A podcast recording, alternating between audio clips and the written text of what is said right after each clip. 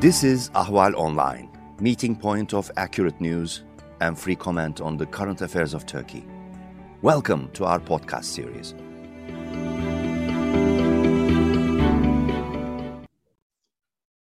Hello, dear Ahval audience. Today, again, we will be discussing about Israeli President Isaac Herzog's uh, visit to today, with visit to Turkey. Of course, with uh, my guest, Aykan Erdemir, who is Senior Director at the Foundation for the Defense of Democracies.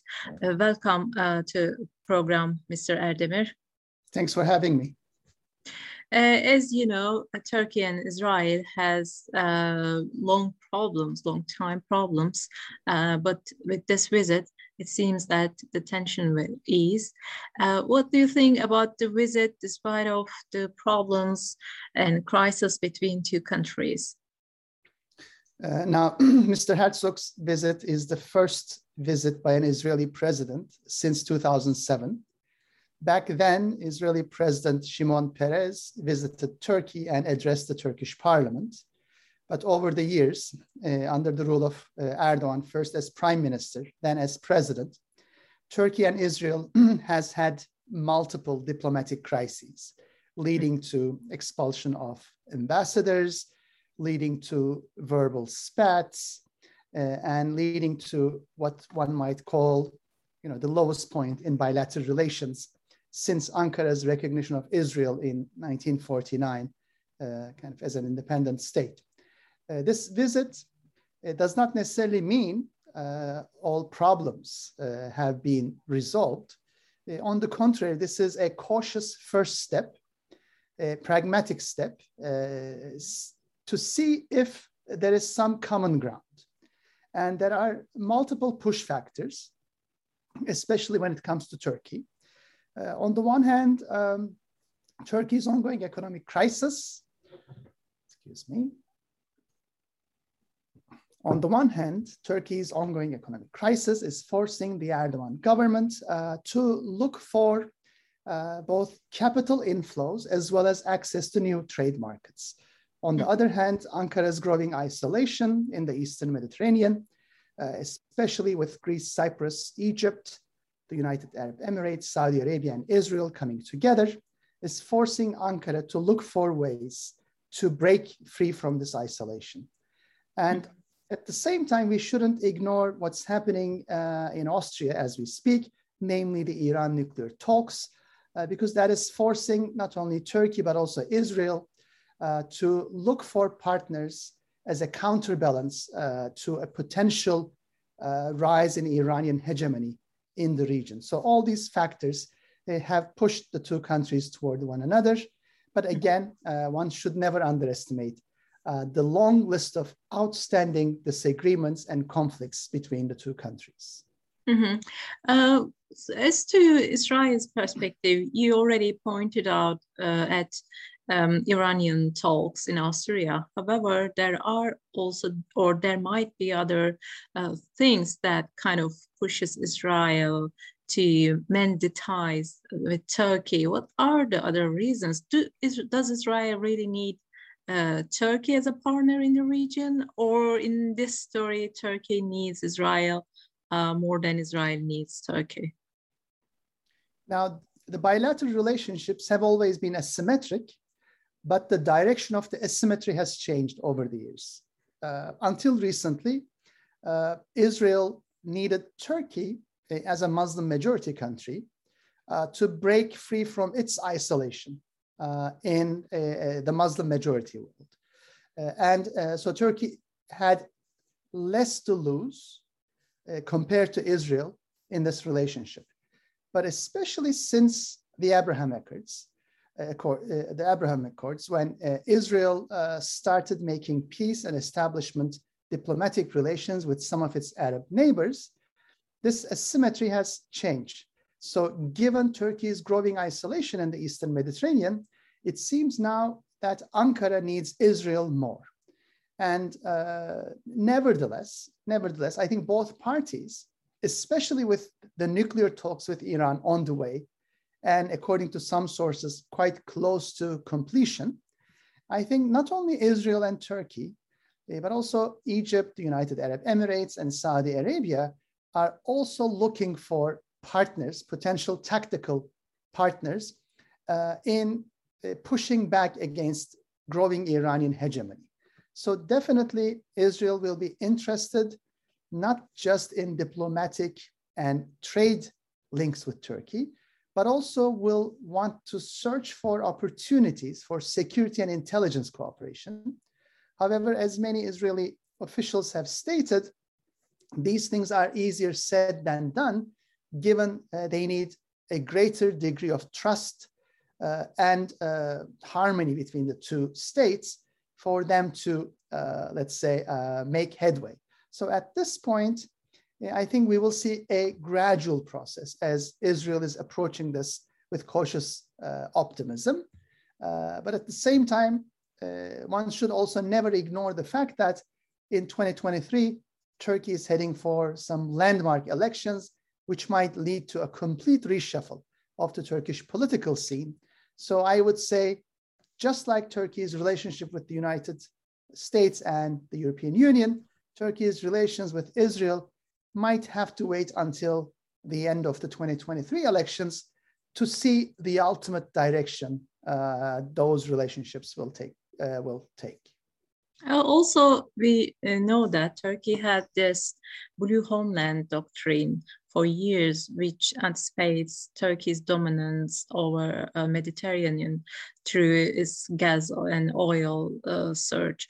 Um, but I think uh, now things changed. Turkey kind of backed off uh, from this uh, claim, or did Turkey kind of uh, expel those Hamas um, members, which uh, you know who are kind of Israel is sensitive about them? So what happened on these uh, issues? Did Israel take what he wanted from Turkey on these issues?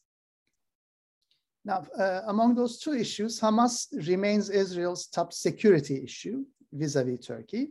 Uh, and uh, Israeli officials have repeatedly made demands from Ankara. Uh, but at the same time, in the run up to Herzog's Turkey visit, Israel has not made this a precondition.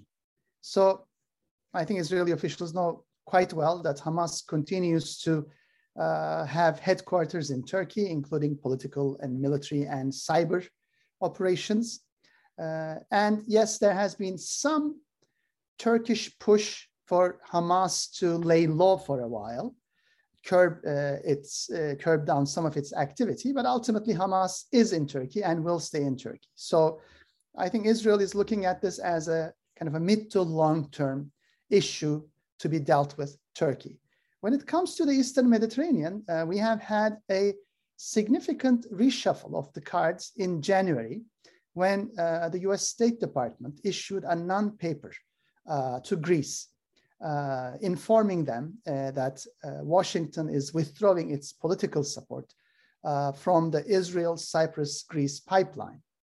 now, at this point, especially given what's happening in Ukraine and with the surge in oil prices globally and natural gas prices globally, there is renewed interest in an Israel Turkey pipeline to bring the Eastern Mediterranean gas to Turkey. However, one should never underestimate the major obstacle posed by the Cyprus crisis. And for the time being, Ankara is uh, not at all open uh, to any constructive talks over Cyprus because Turkey recently gave up its decades long policy of advocating for a bizonal, bi-communal federal solution in Cyprus. So at this point, Turkey and Erdogan's puppet government uh, in northern Cyprus, they advocate for a two-state solution, which is uh, also in conflict with the wishes of uh, numerous Turkish Cypriots themselves. So I don't really see in the short term uh, much room for improvement to make an Israel-Turkey pipeline uh, a reality, because ultimately that pipeline uh, needs to go through either uh, Syrian uh, or Cypriot EEZ, uh, and no Western investors would accept to be involved in such a project uh, if they involve uh, Turkey's maximalist maritime claims as part of the Blue Homeland Doctrine. So, yes, for the time being, the Blue Homeland Doctrine uh, might not be central to Turkey's actions and rhetoric in the region. But ultimately, again, we should never underestimate the hold Eurasianism uh, has over Turkey's foreign and security policy, especially lately, and the extent to which that extremist ideology derails Turkey's relations, not only with Eastern Mediterranean neighbors, eh, but also with the European Union and the United States. Mm-hmm. And uh, what about uh, the on, ongoing uh, Russian intervention, uh, military intervention in Ukraine's effect, impact of uh, on the Middle East or between the relations with uh, Israel and Turkey? Again, some analysts argue that Russia's invasion of Ukraine have brought many of the regional states uh, back to a security centered look to foreign policy uh, and uh, the importance of hard power as well as soft power. And they, those analysts also argue that this will inevitably impact both Israel and Turkey as they also look for some security partners, even if those partnerships are tactical. Because when we take a look at elsewhere in the Middle East, we're seeing the growing discontent in Saudi Arabia and the United Arab Emirates, uh, especially vis-a-vis the Iran nuclear talks. And there are reports uh, that uh, both MBS and MBZ refuse to take phone calls from the Biden administration and are not cooperating by increasing their oil output. So this shows that uh, Russian uh, hegemonic ambitions and moves uh, in its hinterland is leading to a number of reshuffles in foreign and security policy posturing in the Middle East. And neither Israel uh, nor Turkey can remain out of these influences. So, a relative improvement of relationships between two countries can be expected, but nothing more, right? Uh, probably, uh, but at the same time, both Turkey and Israel, we have to keep in mind, are trying to play a balancing role when it comes to Ukraine and Russia. Mm-hmm. And both Ankara and Jerusalem have been involved in various mediation attempts. Uh, and this has come out as one uh, other common ground the two countries have. So, given how tense the relations are on a number of issues, I think this new common ground triggered by Russia's invasion of Ukraine could also play a sustaining role mm. uh, to these bilateral relations. Yeah. Okay. Thank you very much, Mr. Erdemir, for explaining uh, the relation, current relationships uh, between two countries. Thanks for having me.